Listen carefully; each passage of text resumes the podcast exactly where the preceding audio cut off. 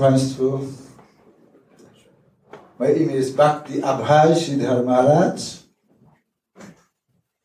Jestem wyświęconym mnichem wisznuickim w tradycji Chaitani. Jak powiedziałem wcześniej, studiuję Bhakti Jogę pod kierunkiem mojego mistrza od 1976 roku.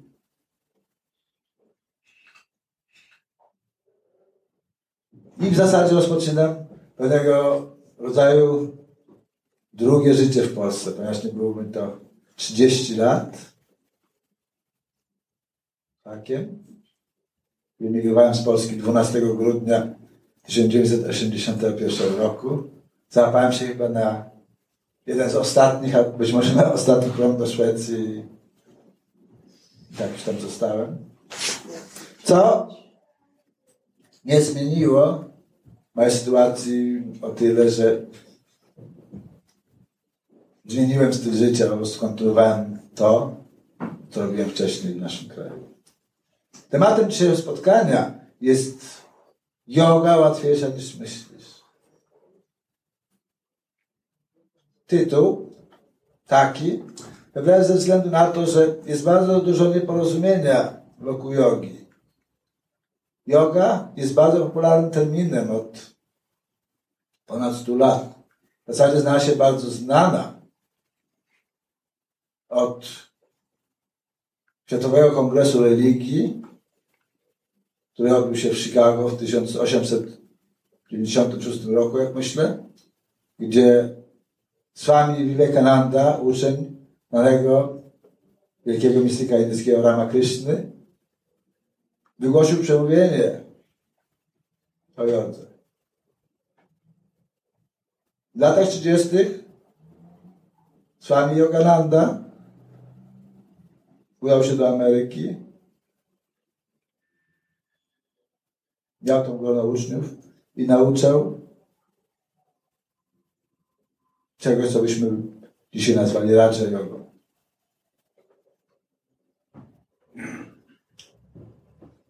Jeszcze później, w latach 70., pojawili się w świecie zachodnim różni mistrzowie, tacy jak Esi Bhaktivedanta Swami Prabhupada, mistrz duchowy, Sri i inni. W międzyczasie znanym joginem był Jiddu Krishnamurti, wychowany w towarzystwie teozoficznym, z którego łamał się i ogłosił się samo, samoświetnym, samoistnym mistrzem i nauczał swojego ślamu w Szwajcarii. I wreszcie mam tą eksplozję w naszym kraju z lat 90., trwającą po dzisiaj, gdzie namnożyło się yy, yy, bardzo wiele instytucji, które nauczają jogi. Głównie jest to hatha yoga albo zmodyfikowana hatha yoga. Wydaje się, że y, celem zakładających i prowadzących te szkoły jest y, y, znalezienie sposobu na, na życie, na utrzymanie się. Taki trend dzisiejszych czasów. Czasach dzisiejszych ludzie bardziej niż dotychczas tak się czuli na punkcie swojego wyglądu zewnętrznego, tak się bardziej świadomi tego, co oznacza żyć zdrowo, ekologicznie, zgodnie z naturą. W związku z tym znajduje się bardzo duży rynek na tego typu usługi. Z jednej strony sprawia mi to radość. Z drugiej strony jest to mnie smutne, ponieważ wiele z osób, które prowadzą tę szkołę, nie posiada wymaganej kwalifikacji, aby tego robić. Oczywiście, wiele z nich udaje się na zachód, przepraszam, udaje się do Indii, niektórzy na zachód, zdobywa odpowiednie dyplomy, prowadzący ich do bycia instruktorami tej czy innej jogi, ale często nie posiadają oni podstawowej kwalifikacji, jaką jest ahimsa. W związku z tym, myśląc o tym wszystkim, pomyślałem sobie, że poświęcę jeden wieczór na to, aby porozmawiać o, o tym, czym yoga w rzeczywistości jest.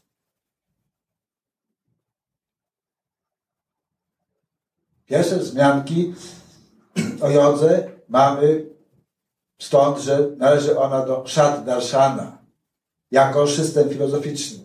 I powiada się, że założycielem był, był Patanjali. Różne źródła mówią około 2,5 tysięcy lat temu.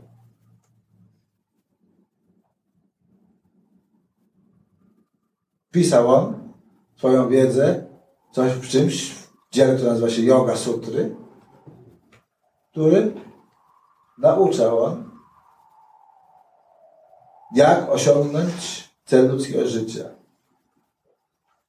Yoga, jako system filozoficzny, jak powiedziałem wcześniej, jest, jest należy do Shandarshana, czyli do sześciu szkół filozoficznych w Indii,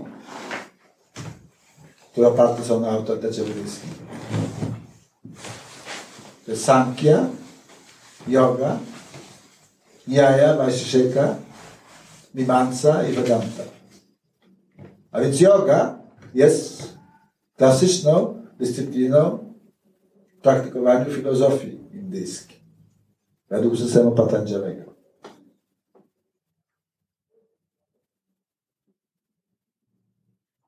W systemie tym praktykujący powinien skoncentrować się na Ishwarze. Ishwara to sanskrytne słowo, które oznacza kontrolera, siłę kontrolującą. My chętnie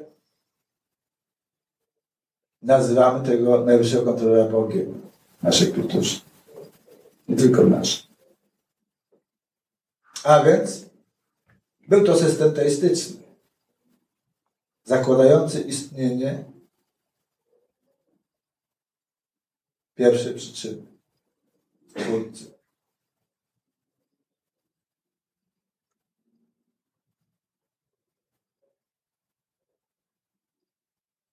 Na zachodzie mamy, oceniając hinduizm i jego nauki, mam pewne błędne wyobrażenie, ponieważ używam nazwy hinduizm, która sama w sobie jest, jest polega na, po prostu na zwykłym błędzie lingwistycznym i, i na nazwie jacy okupanci zewnątrz, jak na przykład y, Arabowie, którzy opanowali Punjab już w XII wieku, wodzą Argaziego.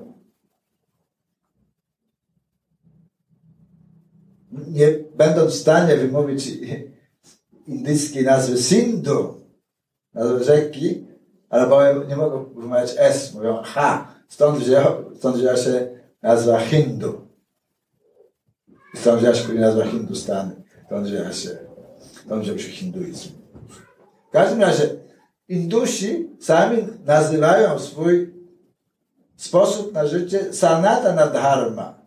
To można by przetłumaczyć jako odwieczna droga. I w obrębie tej sanatana dharmy znajdują się cztery podstawowe cele życia. Dharma, czyli wewnętrzna prawda, artha, zapewnienie sobie materialnego dobrobytu. Kama,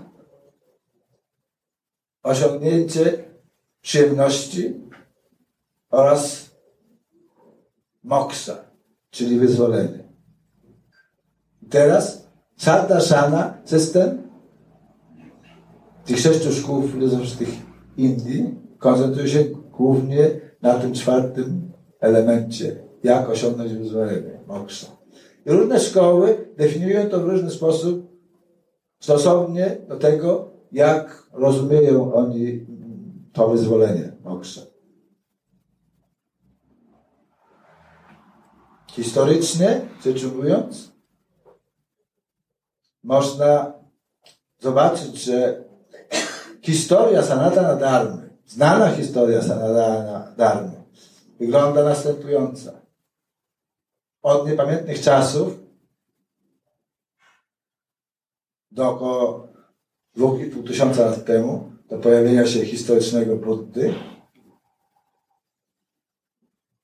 panowała religia wedyjska, system wedyjski, nazwany też przez niektórych brahmanizmem. Buddha zaoponował przeciwko nadużyciom, aż ludzka natura jest taka, że zawsze dąży do yy, ekspansji kosztem innych. To stało się również brahmanizmem. Więc Buddha, jego współczesny Dżina albo Mahavira zaoponowali przeciwko temu systemowi buddyjskiemu, stwarzając dwie szkoły, które znajdują się, które znajdują się poza systemem uznanym Saddarsana, czyli buddyzmu i, i dżinizmu.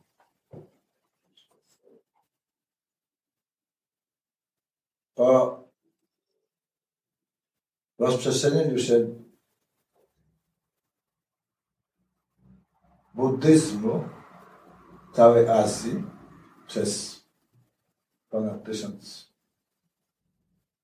lat nastąpiła pewna opozycja. Otóż uczony Brahmin Shankaracharya w zasadzie własnoręcznie zlikwidował buddyzm na terenie Indii. Nauczając, trzeba powiedzieć, że buddyzm nie zajmuje się w ogóle istnieniem Boga, tylko mówi o tym, że jest cierpienie i, i że jest pewna droga, która powoduje, że możemy z okręgu cierpienia i powtarzających się narodzin wyrwać. E, na to Shankaracharya, który powiada się, że pojawił się w VIII wieku naszej ery. Niektórzy mówią, że było to w VIII wieku przed e, naszą erą, więc jakby przed, przed Buddą nawet, ale to bardzo niemożliwe.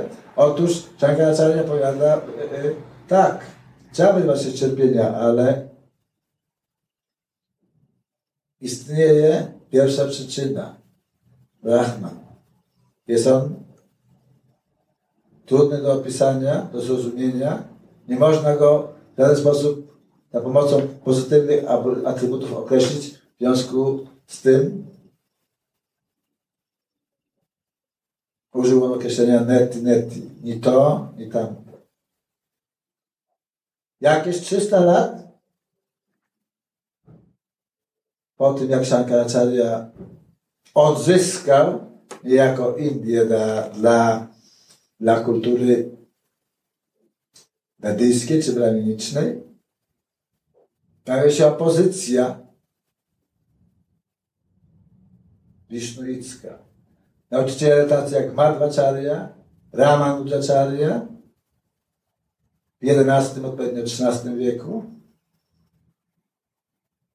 Później Nimbarka oraz Swami Valavacharya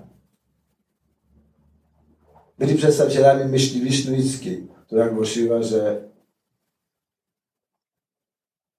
tak, Shankaracharya ma rację, istnieje ta pierwotna przyczyna wszystkich przyczyn, ale jest nią Wisznu, Bóg osobowy. I że zbawienie osiągnąć można nie poprzez medytację, a poprzez bhakti, czyli poprzez służbę przepełnioną miłością do Boga. Jednakże te kierunki charakteryzowały się aspektem, który nazywamy w filozofii indyjskiej Aishwarya, a więc elementem nabożności. Ten Bóg Madhwy Ramanuży, czyli barki, był bardzo odległy. Można było do niego się zbliżyć z czcią i nabożnością. Czyli w zasadzie nie można się było do niego zbliżyć bardzo intymnie. Można go było wielbić na odległość.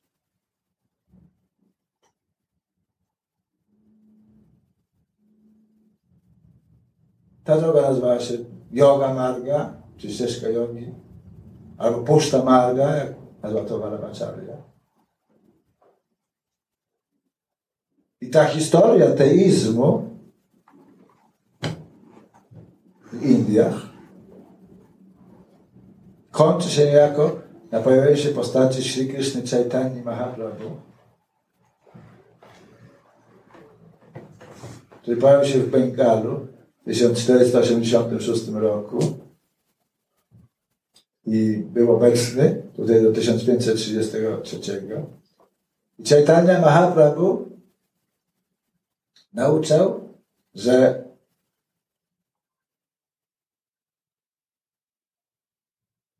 to zbliżenie się do Boga, ta bhakti yoga w obecnym wieku Kali, wieku hipokryzji i kłótni. Najlepszą metodą jest bhakti, ale oparte na sankirtana, czyli kongregacjonalnym intonowaniu świętych imion Boga. Niezależnie od tradycji, jakie przyszło nam się urodzić, niezależnie od religii, jaką wyznajemy, niezależnie od tego, czy jesteśmy mężczyzną, czy kobietą, niezależnie od tego, do jakiej klasy społecznej należymy, czy, czy w ogóle znajdujemy się w systemie, czy jesteśmy poza systemem, jak miało to i do dzisiaj ma w Indiach, miejsce, gdzie są ludzie pozakastowi, znaczy się poza systemem społecznym w zasadzie, nie mający żadnych praw w społeczeństwie. Państwo jest demokratyczne, ale wystarczy pojechać do Indii, żeby zobaczyć, że w praktyce wygląda trochę inaczej. I ta ścieżka bhakti, ta bhakti yoga, jakiej, jaką propagował i jako nauczał czytania Mahaprabhu, jest tą ścieżką, którą ja praktykuję i o której chętnie rozmawiam z tymi, którzy zechcą mnie słuchać. Ponieważ tenże Chaitanya Mahaprabhu powiedział Kiba Vipra Kipanyasi Shudra Kananaya Jej Krishna Tattva Vetta Saiguruhaya Jest to takie powiedzenie, które mówi, że bez względu na to, czy urodziłeś się w rodzinie Bramina, zjadacza psów, czy jesteś mężczyzną czy kobietą, jeśli zdobędziesz odpowiednie kwalifikacje, jeśli oczyścisz swój umysł i serce, to zdobędziesz w ten sposób kwalifikację być mistrzem duchowym, aby nauczyć, nauczać wszystkich innych sztuki miłości do Boga. Czystej sztuki miłości do Boga.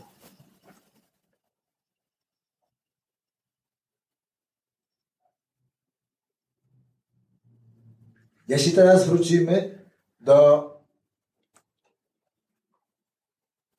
systemu jogi, od którego zaczęliśmy, więc ten system jogi powszechnie nam wszystkim znany tutaj, weźmy dla przykładu system Ashtanga jogi, czyli ten system składa się to składa się z ośmiu elementów. On ma takie elementy. Yama, niyama. Zakazy i nakazy. Asana, postawa. Pranayama, uregulowany oddech. Pratyahara, powściągnięcie zmysłu. Dharana, koncentracja. Dhyana, medytacja. I samadhi, czyli absorpcja, pogrążenie się albo kontemplacja. To trzeba wiedzieć, że yoga proper, yoga właściwa, zaczyna się w zasadzie od elementu dharany, od koncentracji. Poprzez dhyana, medytację, nasieniu albo bez, czyli na czymś, co jest spowodowane formy i atrybutów, albo na konkretnej postaci. I kulminuje to w samadhi, czyli tak jak powiedziałem wcześniej, tej kontemplacji, absorpcji, kontemplacji. Otóż ludzie, którzy chodzą na różne zajęcia z jogi, myślą, że zajmują się jogą. W jaki sposób? Tak. Na zdrowym ciele zdrowy duch. Jest to bardzo pozytywne, ale nie może to spełnić naszych najskrytszych marzeń. Ponieważ my wszyscy, wszystkie żywe istoty, a istoty ludzkie szczególnie, mają w zasadzie tylko jedno pragnienie. Każdy z nas pragnie być szczęśliwy. Trik polega na tym, że nie tylko pragniemy być szczęśliwi, ale nasze pragnienia idą jeszcze dalej. Chcemy, aby to szczęście trwało wiecznie aby było kompletne. Dlatego miotamy się tak bardzo w tym świecie, ponieważ ten świat, świat materialny, świat zjawiskowy,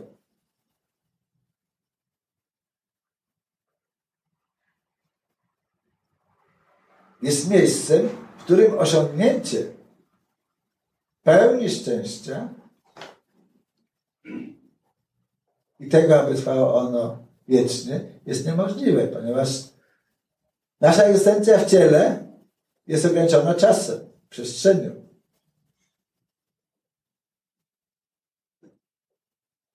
Nasze pragnienia nie mają końca. Zmieniają się. Więc nic nie stanie nas kompletnie zadowolić. W związku z tym każdy z nas na różne sposoby poszukuje tego szczęścia. I bardzo dobrze, ponieważ bycie szczęśliwym jest tym, co jest naszą prawdziwą naturą, naszą swarupą, czyli własną formą. Jednakże, aby można było osiągnąć ten cel, trzeba praktykować to w określony sposób. Przede wszystkim wszelkie tradycje indyjskie mówią o tym, aby osiągnąć ten cel, trzeba poszukać sobie kwalifikowanego mistrza duchowego i praktykować ten proces ten czy jakikolwiek inny, pod jego kierunkiem, służąc mu z miłością i oddaniem, podczas okresu, w którym odbieramy od niego naukę.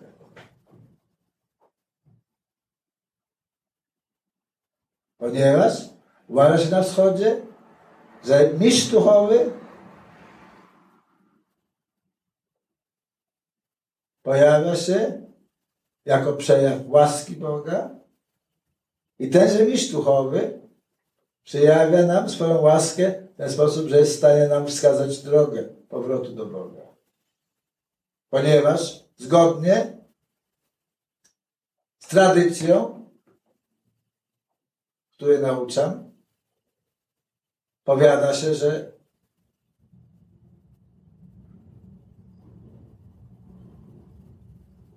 pojawienie się w tym świecie materialnym jest wynikiem tego, że żywe istoty, których naturalnym stanem jest służenie Bogu z miłością i oddaniem, zapragnęły radować się szczęśliwością na swój własny rachunek. W związku z czym Bóg, który kocha wszystkie swoje dzieci, powiedział, ok, no problem. Tutaj jest ten świat materialny. Idźcie do niego i radujcie się w nim. Na swój własny sposób. Jednakże ten świat materialny ma swoje ograniczenia.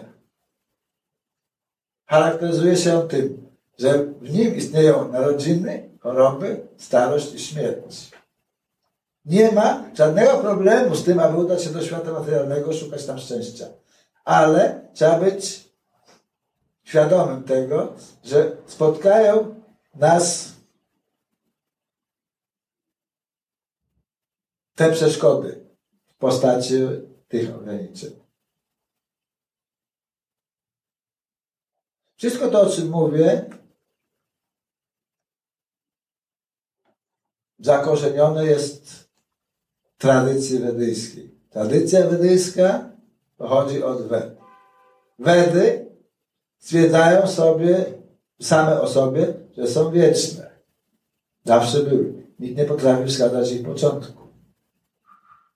Dlatego Wedy uważane są za matkę ludzkości. Ponieważ tylko matka wie, kto jest ojcem dziecka. Wszyscy inni mogą się mylić. Matka w zasadzie nie myli się. Nie myli się. Oczywiście nie mówimy o, o sytuacjach patologicznych, bo to inna sprawa. Mówimy o normalnym stanie. A więc każda matka wie, kto jest ojcem jej dzieci. Więc dla ludzi, którzy pragną znaleźć drogę z powrotem do domu, do Boga, wiedza zawarta w Wedach jest traktowana jako wiedza pochodząca od matki, czyli jako pewne źródło, którego nie możemy kwestionować naszym umysłem. Ponieważ znowuż na gruncie filozofii indyjskiej powiada się, że żywe istoty, a szczególnie ludzkie istoty, posiadają dwa ciała. Tura Sharira, Olinga Sharira. Ciało materialne ciało, yy, yy, i ciało duchowe. Ciało materialne z kolei ma dwa, dwie sekcje. Wulgarny przejaw ciała materialnego, czyli pięć zmysłów, oraz subtelny przejaw ciała materialnego, jakim jest umysł, inteligencja i fałszywego. No i poza tym mamy linga sharira, czyli ciało duchowe, czyli to, co nazywamy jaźnią, atmą, duszą, duchem, stosownie do tradycji, w jakiej się urodziliśmy i jakiej praktykujemy miłość czy służbę, czy dla Boga. W związku z tym, świadomy tego, Chaitanya Mahaprabhu nauczał, że yoga dharmą czyli tą nauką dla obecnej epoki, Yuga to epoka w sanskrycie, jest wspólne, kongregacjonalne śpiewanie, intonowanie świętych imion Boga, który, będąc nieskończony, posiada nieskończoną ilość tych imion.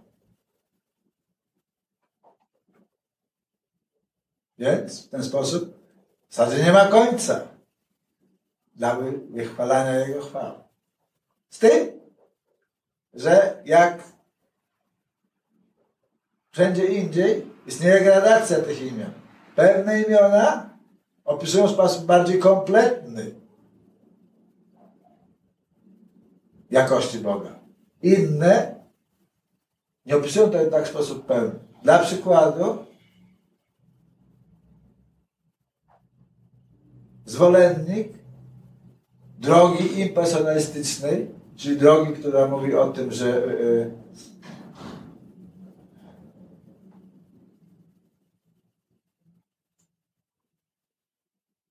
byt rzeczywisty jest niepojęty, nieokreślony, nie do opisania, którego sobie nawet nie można wyobrazić.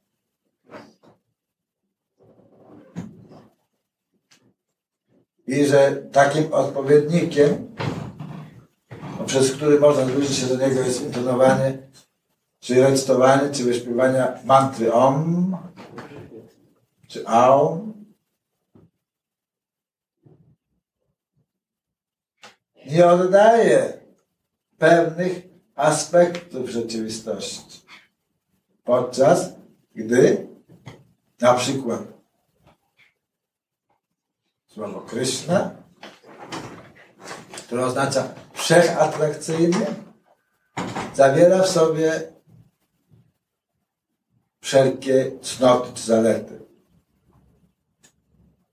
Jest bardziej adekwatnym określeniem, które można użyć w e, medytacji.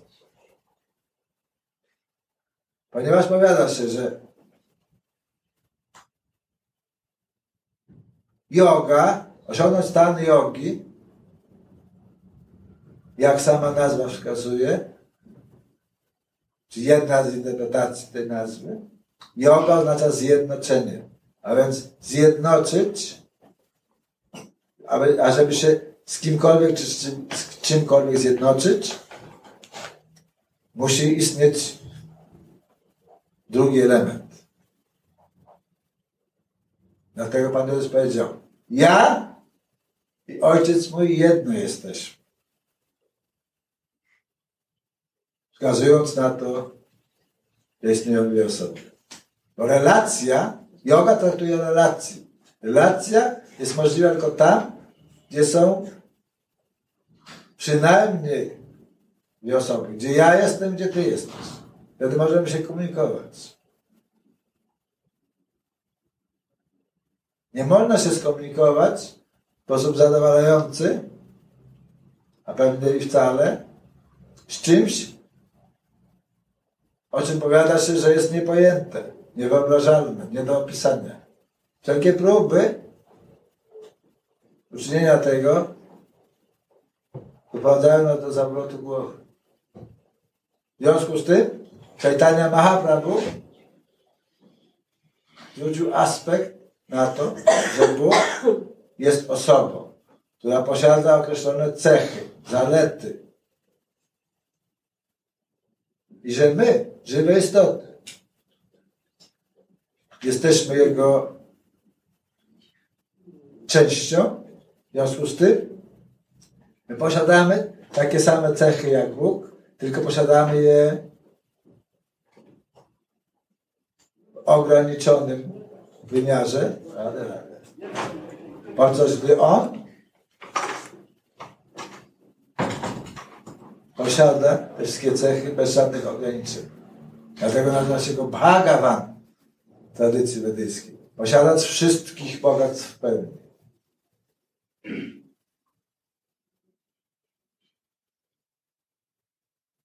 Bhakti yoga więc, yoga miłości i oddania, polega na bezustannym wychwalaniu chwał Bożych.